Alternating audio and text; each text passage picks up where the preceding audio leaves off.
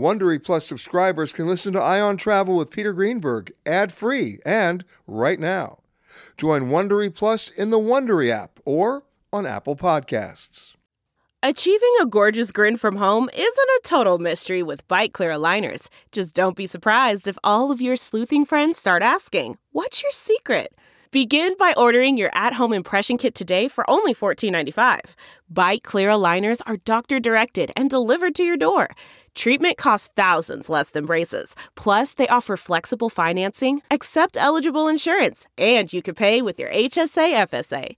Get 80% off your impression kit when you use code WONDERY at Byte.com. That's B-Y-T-E dot com. Start your confidence journey today with Byte. Angie's list is now Angie, and we've heard a lot of theories about why. I thought it was an eco move. Fewer words, less paper.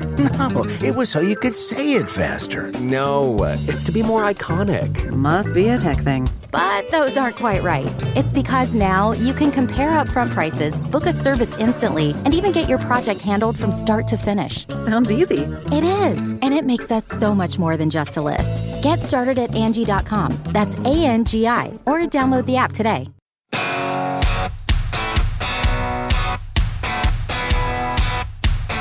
Hi, everybody. Peter Greenberg here with the latest Eye on Travel podcast. Our conversations this week focus on Pride Month and the evolution of LGBTQ travel and the travel experience. Joining me is the founder and CEO of The Points Guy, Brian Kelly. Then, maritime historian and cruise expert Peter Knego gives us more than ship history. And batting third, Gary Leff, who does the View from the Wing website, deconstructs the true story of the airline frequent flyer programs. You might not like what you hear, but you need to hear it. First up, Brian Kelly. My next guest, uh, one of our favorites, had him on the show just recently, but had to bring him back because, you know, in the age of uh, quarantine, he took his very first flight. just two weeks ago on United Airlines. He's the founder and CEO of The Points Guy. Brian Kelly, how are you, sir? I am doing great. Boy, did it feel good to get back in the skies. Tell me about that experience. I mean, from start to finish. Well, you know, I, so my flight was out of Newark on uh, 6 p.m. on a Friday, and I actually drove my car because I wanted to see, you know, with Ubers, and I wanted to minimize my interactions with other people. So I drove, no traffic, and I got a parking spot on the first level right next to the elevator, which I don't think has ever happened in the history of parking at airports, especially on a Friday. So, you know, took an empty air train to the terminal, and at 5 p.m. on a Friday, it was empty. I was the only person going through TSA. So on a Friday, on, on on a Friday. On a Friday. Never again in my life will I probably experience that. But uh, so you know, the the downside is there was no full TSA pre-check. You know, I got the little card where I could keep my shoes on, but um, you know, had to take everything out of my bag. And I was so rusty at security. I I think my bag got pulled out twice. I think I had a bottle of water or something else in it. But uh, I didn't care. I was just happy to be there. You're such a you're such an amateur. I always make fun of my employees when they travel with me. Like I make it a point if they've got the bottle of water, you know, the rookie mistakes, and then I, of course, always end up doing them myself. So, of course. You know. Okay, now tell me, you boarded the flight? Well, actually, before I boarded the flight, so basically, Newark is a ghost town. There was only one in their Grand Bazaar food court. There was a single uh, restaurant uh, or Pat LaFrieda Steaks that was open, and it, it, you know, so it was a pretty long line. So, I highly recommend if you're going to travel and not every airport's like this, by the way. You know, Charlotte and Miami are jam packed, from what I hear. Um, but the you know, especially New York and LA, were were much uh, are much less crowded than, than other airports. Um, but you know, boarding starts 45 minutes prior to departure, and they board from rear to front now. So even though I was in business class, I boarded last, which frankly I'm fine with as long as I get my overhead space. You know, uh, you're a tall guy. You're a tall guy as, li- as little amount of time as I can be on a on a metal tube, the the better. Even as much as I love flying. So, um, but yeah, you, I mean, the plane was spotless. You know, this I flew a 767 there, and it had been on the ground for I think 11 hours before my flight, which, as we all know, is unheard, unheard of. Planes unheard are, of. Yeah. So the plane was clean. They flight attendants were friendly. They gave you a Purell wipe when you came on the plane, just so you could do an extra wipe. And to be tr- to be truthful, that was the first time I'd ever wiped down a seat. I'm, I've always been a you know what doesn't kill me makes me stronger. Um, Peter, do you wipe down your seats before you sit down? Absolutely not. I just never did, but now, but now yeah. I will. I'm sure. I'm sure I will. You know. It was kind of therapeutic in a way, just making sure you get the belt buckle and the screen, and you know you kind of feel like you're doing your part. But um, but yeah, I mean, otherwise, you know, the United it was pretty full in business class, and uh, I think there were only 20 people in the back, so uh, there were no issues with the crowded flights. But you know, it is. I'm hearing tons of stories. You know, American and United are selling flights jam packed. So I really, you know, for anyone listening, if you are going to fly, you know, Delta and Southwest are the ones that are, you know, taking the hit on their profit to make sure there's no middle seats. And even yeah, Delta. Well, Del- yeah. Yeah, Delta's, Delta's capped their, their capacity at 60%, I believe, and they blocked the middle seats. And they blocked 50% of seats in first class, which is wild. I mean, they are just losing tons of money on that, but it's very pro consumer. I give them credit for it. You know, as the flying public gets used to flying again, I think they've taken the conservative approach and you know it's going to be a hit to their bottom line now but i think they're delta's done a really good job with with covid and cancellations and refunds um, as well as now uh, with the blocked middle seats and and uh, tell me the truth now brian. Did you wear your mask the entire flight? I did. I don't find it to be that annoying. You know i got this great mask that i tie. I've got a huge head. A normal mask that uh you know, I, I, even ordered some large masks that uh, that go around your ears, and my ears are like bending forward. Uh, so I got one that I can tie in the back. It's like this denim from Citizens of Humanity. So a friend of mine was like, they make it's normally a nice clothing line that they are now making these denim-ish face masks, and it's great. You know, I I untie uh, half of it so like can hang down in front of my face. So if I want to take a drink, I, I don't have to fully bring the mask down. You know, it's kind of like giving me most coverage, especially when I'm in my seat. Um, but yeah, I mean, I slept with my mask on. I loosened it, and I slept on my side anyway. And I so I personally don't find them to be uh, that intrusive, and it's pretty clear they dramatically help the the decrease of spread of you know germs. So. Uh, and I, I, highly recommend people find a mask that you are comfortable with before you go, um, and just get used to it. It's it's not that big of a deal, in my opinion. And shifting gears just for a little bit because we are celebrating and commemorating, if you will, Pride Month. Uh, you know, last week on the show, I talked about the intersection of Black Lives Matter and the travel experience. We have to talk about this intersection of mm-hmm. of LBGTQ and the travel experience because, you know, as a, as a gay man, you've seen everything evolve. You've seen mm-hmm. it from a different perspective. You've seen the prejudice. You've seen the bigotry you've seen the stereotypes and the, the stereotypes and the assumptions that people make all across the board, but you've also seen certain things evolve way beyond what happened back in 1969 and Stonewall.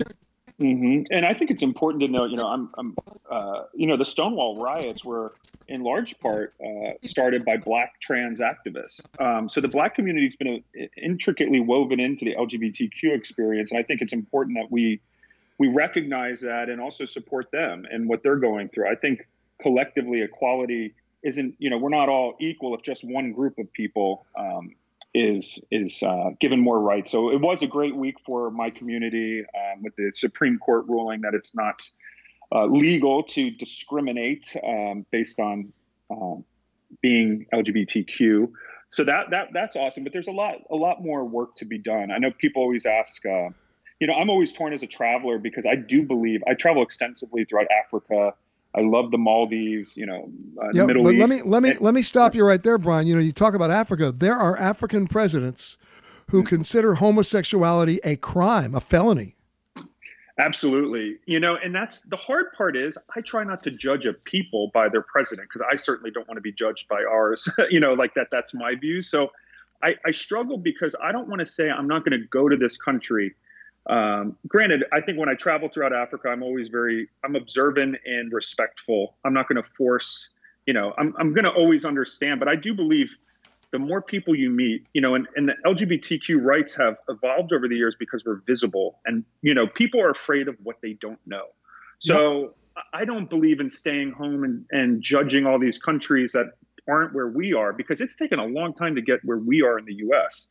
So I just, in general, believe the more we travel, the more people see different cultures and races and sexual orientations, you know, the better we come. But it is tough. But, uh, but and I, I would, you know. and I would suggest, and you know, you're probably better, uh, you know, better prepared to tell me about this. But I would suggest that when you go to those African countries, there are people there who are going through what you went through, but 20 years ago, but they're just still going through it now. Hundred percent. And and just being there for those activists I've talked to across the globe. Actually, one of the, my uh, organizations I'm most proud of my involvement with is a, an organization called Rainbow Railroad, and you can actually donate your frequent flyer miles to them, and they actually help people who are at risk of imprisonment and even death. Um, you know, they're one of the worst countries for LGBTQ rights is Jamaica, and uh, so we actually bring people at risk of imprisonment or you know people who have been hunted down and we, we get them to safety using frequent flyer miles and travel and and it's an amazing organization. I highly recommend people look at them. We could always say we're going to vote with our wallets and not go but you take the other approach. There's there's a lot of unintended consequences to that. So in talking to the activists on the island they said no you know the hotels the hiltons and the marriotts in jamaica are the safest place for gay people and lesbian and trans people to work so by boycotting, we actually are hurting our own community. And a lot of the, um, you know, so I generally, fundamentally, don't really believe in the boycotts because we inadvertently hurt our own people. And that, you know, dialogue and change happens with open borders. And sometimes it can be hard to see, but, uh, you know, in general, that you know, the the the flow of people and ideas across borders will will make progress um, for the people who need it the most. Yeah, and you know what? I, I totally agree with you about that. If you take a look, it just doesn't even have to be recent history. If you look at history for the last 50 years, travel and tourism is one of the most effective tools of breaking down barriers, of opening doors. And without singing kumbaya, because I won't do it on the air, but it does pro- it does promote a deeper understanding because at the end of the day, whether you're gay, you're straight, doesn't matter. We're all seeking common ground, aren't we? Absolutely. And, you know, I, you know, fundamentally, I do believe we are, we do become a better um, people when we realize, look, if you go to China or to India, the people are all the same. We want the same things: peace, security, a good meal. Um, and I, I know I've become a much, you know, not perfect, but you know, my travels have really opened my eyes and, and understanding poverty. And you know, we grow up with the media image of you know Africa and when you go and actually visit the rich culture and beauty of that continent, um, you know, it, it, just makes you think a lot differently about people and, and hopefully what's break the, down those stereotypes. What's speaking of stereotypes, what's the worst stereotype that you were able to turn around based on your own travel experience? Oh man, I think you know the Middle East. Uh, it, it's tough, you know. Even when I fly Emirates, my a lot of you know, especially my older gay followers who have gone through the civil rights movement say, "How dare you support an airline like Emirates? It's owned by you know the UAE, and they've got some you know, especially on the books, they've got tough rules in some countries like Qatar. But you know, the the, the fact of the matter is, uh, you know, countries." You know, there is huge change that's happening in Qatar, in Doha, and they have more extremist rules on the books, but the actual reality on the ground is much different. And tourism has played a huge role in changing that. So yeah, I mean, I think Middle Eastern and Muslim countries, you know, as I was a young gay man, I thought that I would never be welcome there, but it couldn't be more uh, further from the truth. So you know, I think in you know the Maldives in particular, people say, "Why do you go there?" They're the most beautiful place in the world, and the fact is, you know, the, the Waldorf Astoria in the Maldives is its own little nation state, right? Like, you know, Male in the main island, and you know, it is a, a stricter government, you know, government, but it's that's not the actual reality on the ground. So I think the stereotypes, when you paint a broad swipe of a country or people or religion, uh, you end up just hurting yourself because you limit yourself to some of the most incredible experiences in the world. So what you're really saying, Brian, is when you're looking for sanctuary, it's the Waldorf.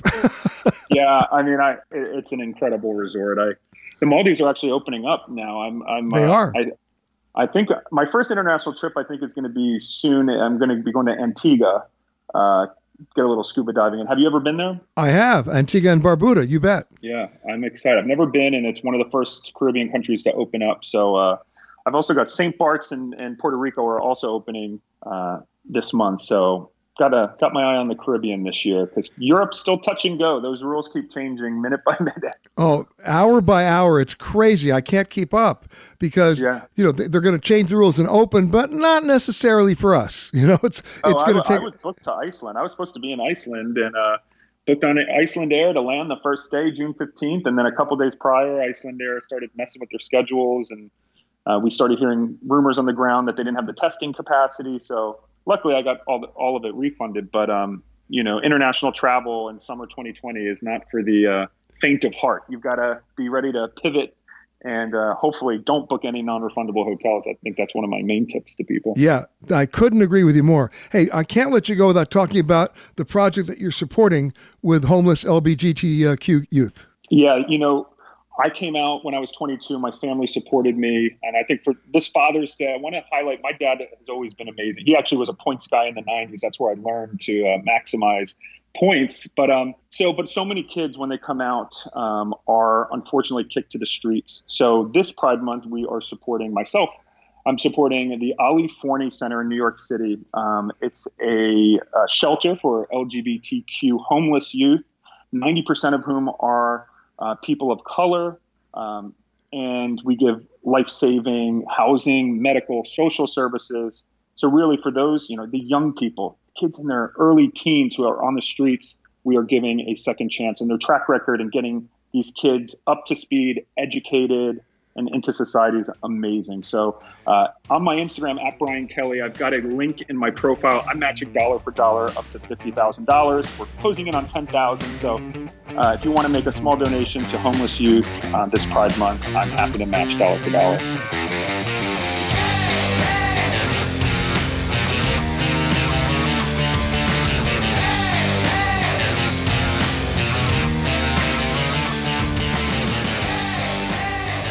My thanks to Brian.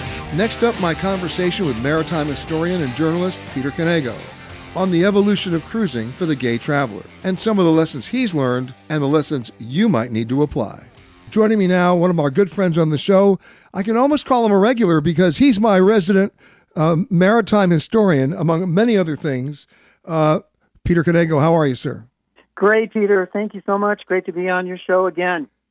And by the way, the last time I saw you, we were doing a piece for uh, my show on PBS, The Travel Detective, where we featured probably the oldest cruise ship uh, still operating in the world at 72 years. It's a ship called the Astoria that you and I have talked about for years. And both of you and I finally got a chance to go on her. And uh, it's a remarkable story, which I'm not going to tell anybody now.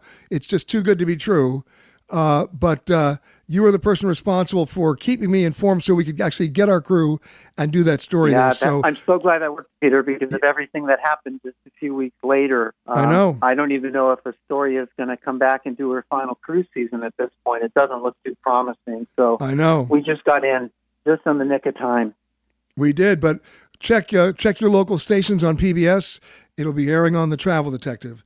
But let's talk about your history, Peter, because you started cruising at a very young age, uh, back at what 1973.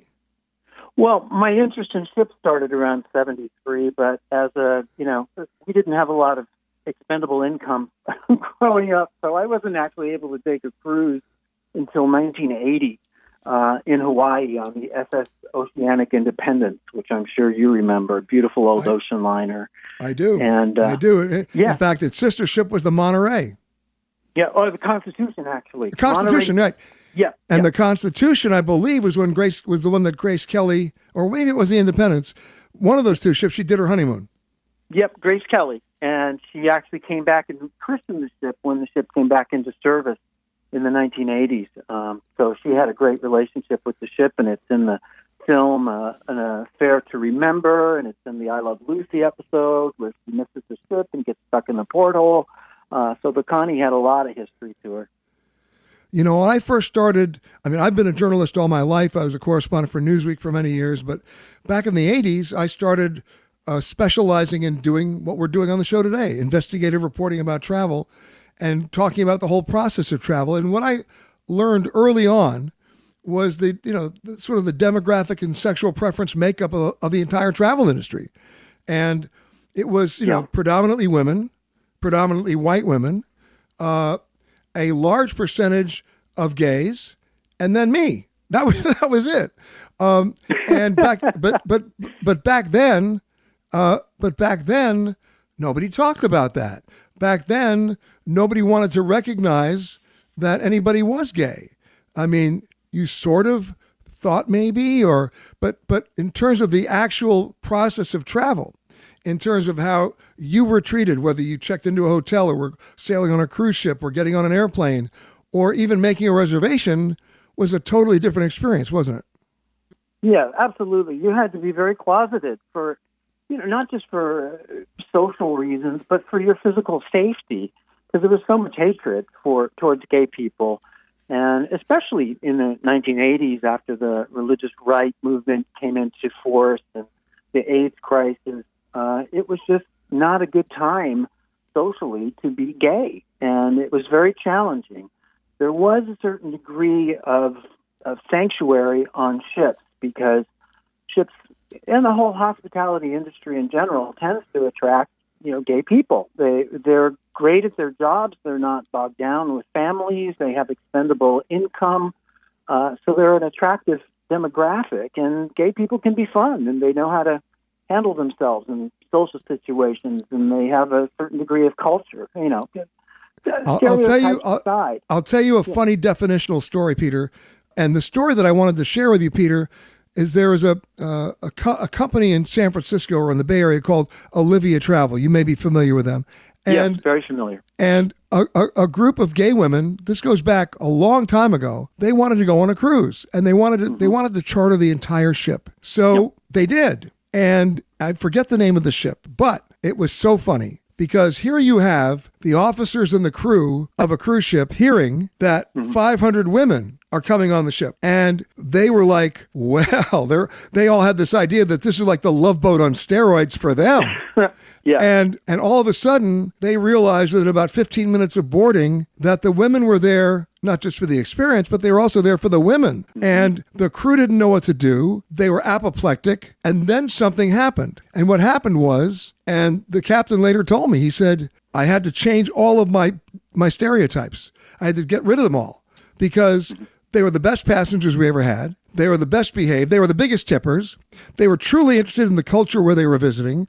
They were truly excited about the ship, about the about the performances on board, about everything that the cruise provided. And that cruise charter ended up continuing for many, many, many years. It was their most exciting charter that cruise line ever had, and yet they were scared out of their minds at the very first moment that they saw it. Yeah, it's really it's it's so important that people who judge other people uh, have a chance to actually interact and, and deal with, with deal with them in person. Then they find that all these stereotypes and fears that they have are really they're they're useless because people are people. They are not just a sexuality. They they're multifaceted, and if you find out they're actual fellow human beings, you'll find that hey, maybe maybe I shouldn't discriminate, and I can learn something from them. They bring something new to the table, and that's very true with Olivia. I, I think I might know what cruise you're talking about. I think that they were on the Stella Oceanis, that small Sunline ship. That's right. They did a that's cruise right. In the Greek Isles, and they went to Lesbos, and it was the first time a lesbian tour group had actually gone to Lesbos to actually learn. Wait a minute. Wait a minute. Isn't that like coals to Newcastle? yeah, indeed, indeed. Uh, so yeah, it's you know, and then they they also had um, you know for the guys there was RSVP vacations that started in the late '80s with a with a cruise to uh, Mexico on the Enchanted Isle out of New Orleans. Remember the old Enchanted Isle, sure. and that was very successful. And now we still have RSVP. There's Atlantis also for guys, and now it's just you know, they they chartered these massive modern cruise ships, 140, 150,000 tons, and they pack them with you know big star entertainment, and it's quite a different thing from what it used to be when people had to just sort of hide in the shadows and and not allow themselves to really fully express themselves or to be but who they are. I mean, look, yeah, yeah. my my question is this: What kind of training uh, did the cruise lines have to do with their own officers and crew to make sure that you know they they stopped the, bad behavior on their part of those stereotypes? Yeah, I don't know, Peter, that there was specific training, but I think they did give crew members and officers on ships before charters the option to not go. You know, just to sit that particular cruise out if they had a problem being with gay people. But from what I've read and from what I understand, that never happened. You know, they all just went and they learned, and like you said, uh, the women were some of the best tippers and some of the most well behaved people that the cruise line had seen up to that point.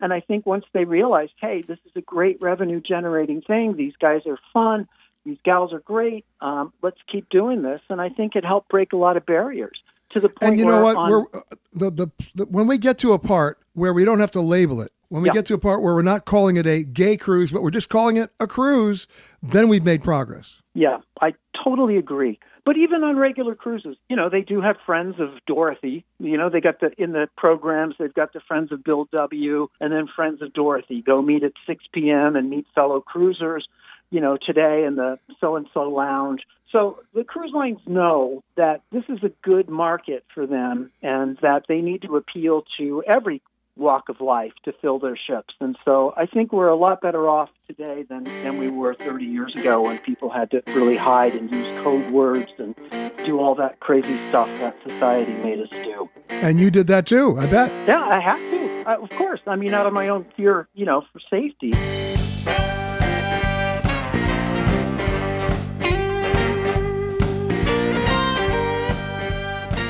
Always happy to have Peter on the show. And if you're like me, you could easily be a mileage junkie. But the problem with addiction, as it's medically defined, is that it's usually part and parcel with abuse. Gary Leff, who writes the View from the Wing website, joins me to tell you what you really want to know, maybe what you really even need to know about how to be a smart mileage junkie with a minimum of abuse. Now, you know, if you listen to this show, that I am a frequent flyer. I'm one of the original road warriors. It's even in the introduction of this show. I travel more than 400,000 miles a year, although maybe not this year by air. I was uh, one of the original members of all the airline frequent flyer programs way back when. I think my American Advantage number starts with a zero. Uh, and the thing is this we've become addicted to uh, the frequent flyer programs. Uh, we've uh, we we try to get miles for everything short of breathing with the affinity credit cards, and depending on whose numbers you listen to, there are something like 23 trillion unredeemed miles out there that may never be redeemed, and yet we still love earning those miles. The question that came up the other day and was reported by my next guest was unbelievable, and I had to get him on the show to talk about this. First of all, let me introduce you. Gary Leff, he writes uh, viewfromthewing.com, uh, and he's been covering uh, frequent flyer programs for two decades. Gary, what was amazing to me the other day was there are two airlines, in fact, there are three that did it, but the two that amazed me the most was how American Airlines officially valued their frequent flyer program, their advantage program, in terms of, a, of, a, of an asset. And then what United Airlines did to do the exact same thing to raise money. Right, Peter, you know, we know these are valuable programs. They are, frequent flyer programs are the most successful marketing innovation in history, really. For almost any company in the world, marketing is an expense line. For the airlines marketing their loyalty programs, they're a profit center. Um, and because of the difficult situation that the airlines find themselves in now, they're having to reveal a lot more about those programs because they have to uh, use the programs to raise money. I mean, what's Right. interesting to me is that I started going down the numbers, and it could be argued. Please tell me if you think I'm wrong, but it could be argued that for some airlines, they make more money in, in clear profit from operating their frequent flyer programs than they make operating as airlines. Well, and in fact, I'll take it a step farther. If you look at 2018, it's absolutely true. Uh, first half of 2019, also true. American Airlines, um, you can reasonably say that they only made money because of the frequent flyer program, and that the actual moving of passengers and cargo, actually flying planes, lost money. Because if you look at their financial reports, their cost per seat mile is greater than their passenger revenue per seat mile. Um, you know, it, their costs outweigh revenue even when you add cargo back in. It's entirely that frequent flyer program that was driving the revenue at American. Now, you you wouldn't have frequent flyer revenue without planes, right? I mean, you couldn't just you know quote unquote cut out the middleman and sell miles, but you know, they've, you know, eh, there was something said many, many years ago when United Airlines filed for bankruptcy in 2002. So, the first time that we got a window into the actual financials of some of the, uh, of their program, and it was revealed at the time that it was the only profitable part of the airline. And it was said because they got their some of their debtor in possession financing from the bank issuing their credit card, and ultimately exit financing from bankruptcy too. Uh, Oh, it was yeah. said that they you know, that United had to keep flying to support the underlying credit card program. And the same thing happened, by the way, when Delta filed for bankruptcy. Their largest debtor in possession financer was American Express. And it was in American Express's best interest to keep Delta flying because they had co-branded their their their credit card with Delta. I mean, these everybody's like in bed with everybody else. But now let's talk about some serious numbers here. How much did American Airlines value their Advantage program? So they revealed that they they had it appraised at a range of 18 to 30 billion dollars. Oh, amazing!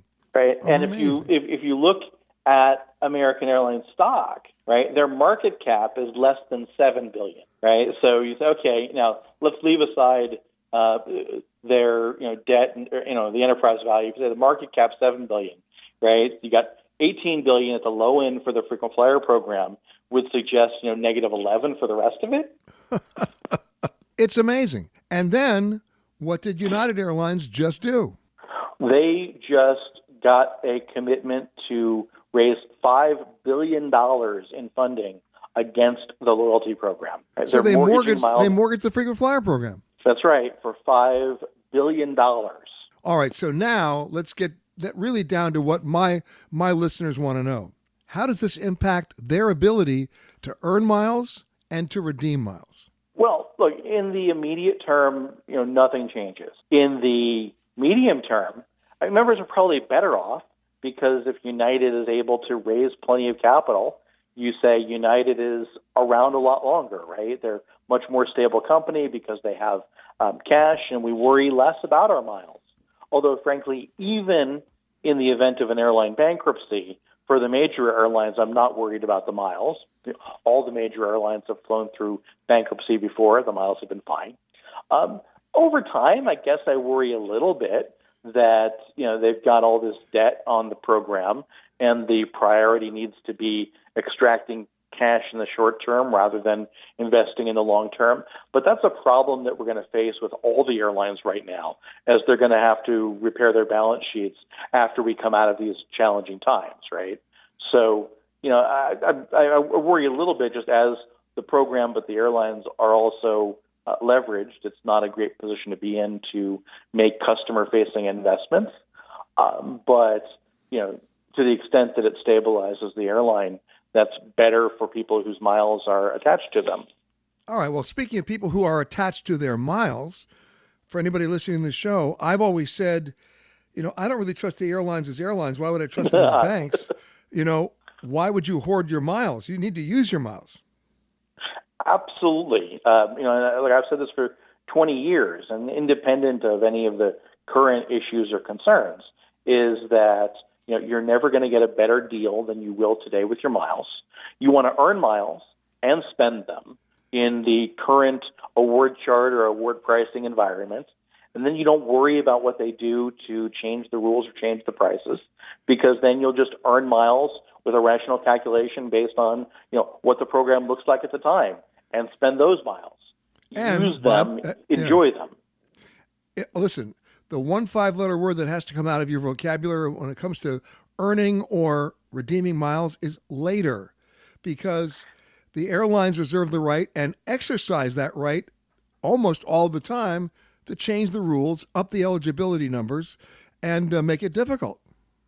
Look, after the Supreme Court's ruling in Northwest versus Ginsberg, where they basically, the Supreme Court said you can't uh, sue an airline based on a state court contract claim uh, something like uh, you know, good faith and fair dealing. The American Advantage terms and conditions were changed to explicitly say that they had no obligation of good faith and fair dealing with their members. Right? So you, I mean, they're, they're, telling Whoops. you this. So there's the message right there, literally in black and white. Uh, you cannot depend on the airlines not to change the rules.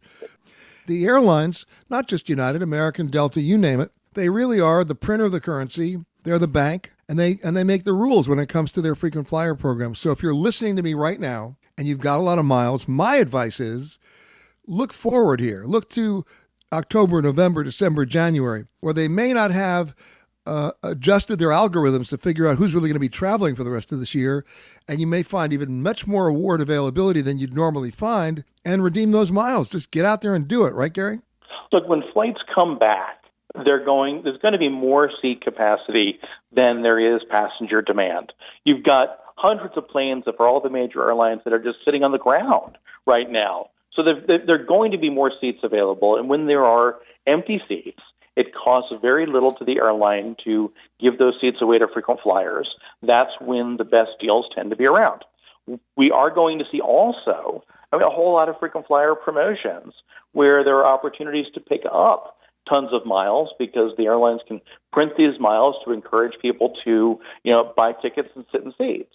And we're uh, so I really do think that in the in the short and medium term, we're going to see a return of briefly golden age of frequent flyer programs when they really were used to fill seats on planes, get people to shift their business to a particular airline for a particular trip, where they're awarding miles for more than just um, credit card spending and other partner activity. United shared in their SEC 8K that 71% of the revenue of Mileage Plus has been selling miles to third parties. Only 29% of the revenue is attached to awarding miles for flights. That's going to change because they're going to start those printing presses of miles to get passengers in the sky.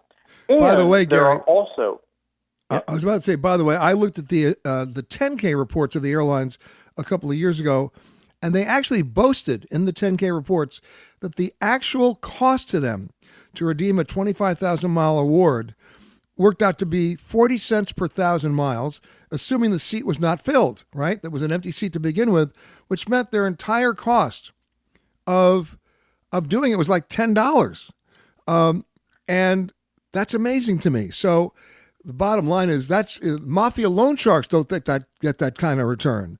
Um, yeah, but that's also how consumers get value. Is that Yeah. you know it would be a ticket that would cost potentially a lot of money, but it's a seat that once the plane takes off, if that seat is empty, the airline can never sell that seat again.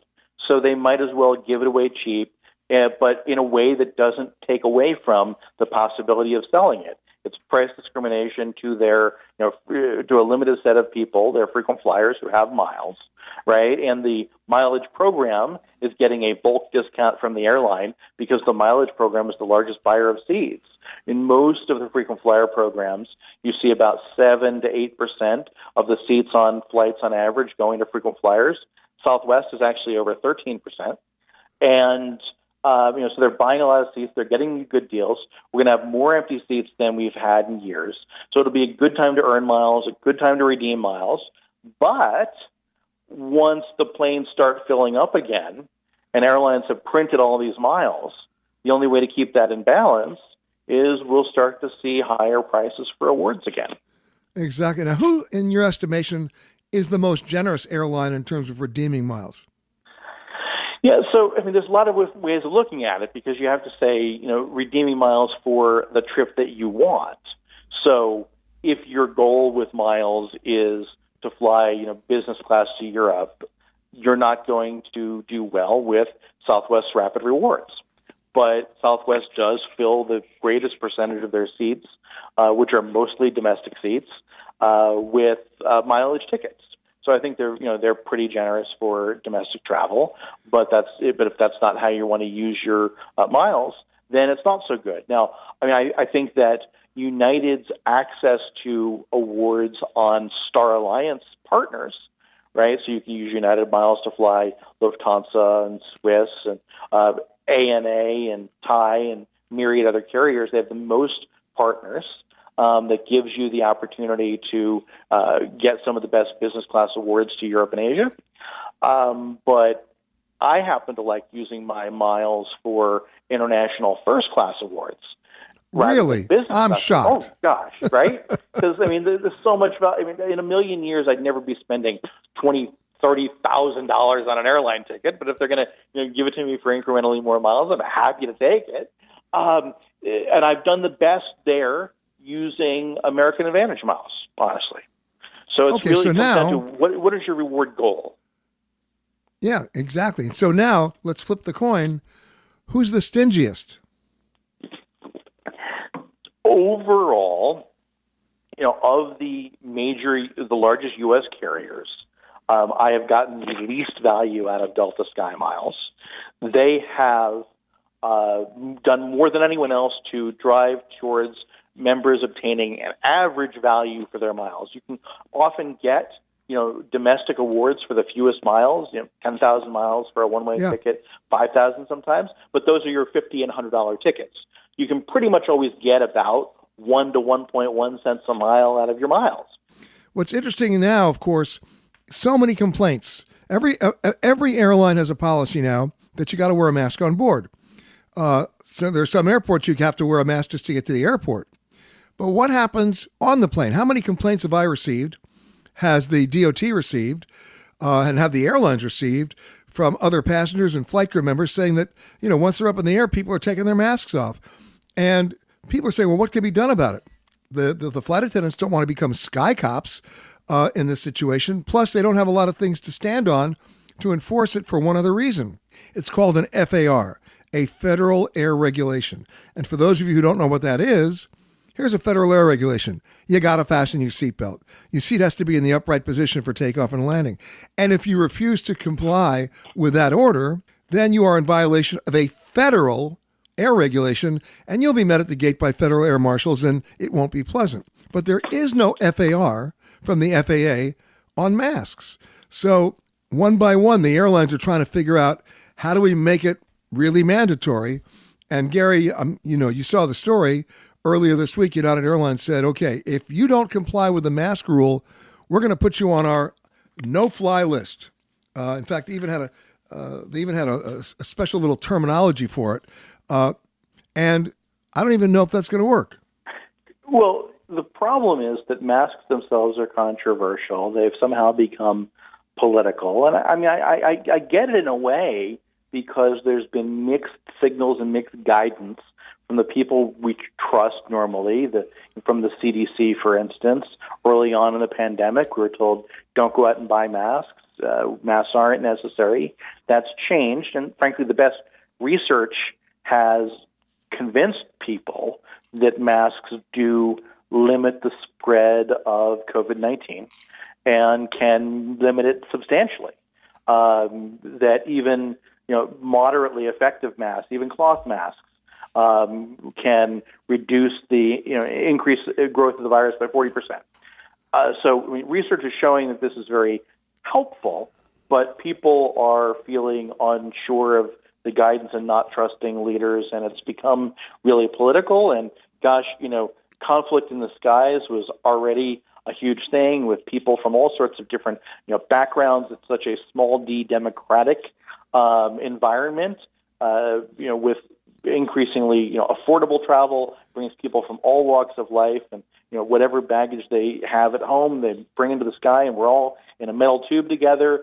And now we're in the middle of a global pandemic and it becomes a flashpoint. And the airlines say gosh we need to make ourselves comfortable our employees comfortable and other passengers comfortable that we're doing everything we can possible for safety. And that includes based on the best research masks and so we need everyone to do it because it's not just about protecting yourselves, but protecting everyone else around you. Because even if you don't think you're sick, you could be pre-symptomatic, you could be spreading the virus. So, you know, it seems to me pretty reasonable, but not everyone feels that way. And it's hard, as you say, it's, you know, the FAA doesn't have a rule on this. It's not clear that they have the legal authority to to to promulgate one, which is why the um, most recent stimulus package that passed the House uh, of Representatives actually included language to uh, create uh, the legal authority to require masks in flight. Um, but airlines are imposing these rules, and people are still not wearing them. And the airlines don't want conflict. They don't want to put their flight attendants in a position where they have to uh, confront passengers. They don't want to divert planes. And so they say, we will potentially ban you from the airline. And American and Delta have now said something similar to United. Uh, will potentially ban you. But what happens is we do that later. And it's Surprise. hard. So you, yeah. you know, you, you land. Um, the person has been on the flight without the mask on. They land. They might even go get on another plane on a connection and do it again. So what the airlines aren't doing is you know, meeting the plane when it lands and saying, yeah. okay, on the spot, right, we're going to enforce the rule. We sort of enforce it later. Yep. I mean, and and the thing is, when they say they might ban you, no airline is going to tell you at this point how long you stay on that no-fly list. So it's it's sort of like you know double dare. Uh, it's going to be interesting to see what happens because as more and more people fly, uh, and more and more people who are nervous flyers in this in this environment. And just think about it: the airlines have now taken alcohol off the planes. Why not? My thanks to Gary Leff, Peter Knego, and Brian Kelly. And thank you for listening. For more interviews with the world's leaders in travel, as well as answers to your travel questions, make sure to subscribe, rate, or review the Eye on Travel podcast on Apple Podcasts or wherever you happen to listen to podcasts. You can also go to petergreenberg.com for the latest in travel news. If you like Eye on Travel with Peter Greenberg, you can listen early and ad-free right now by joining Wondery Plus in the Wondery app or on Apple Podcasts. Prime members can listen ad-free on Amazon Music. Before you go, tell us about yourself by filling out a short survey at wondery.com/survey. Survivor 46 is here, and so is On Fire, the only official Survivor podcast. And we have a twist this season. The winner of Survivor 45, Dee Valladares, will be joining us every week. We're going behind the scenes of the biggest moments, the how and the why things happen, and the strategy and analysis you can only get from someone like me, a Survivor winner.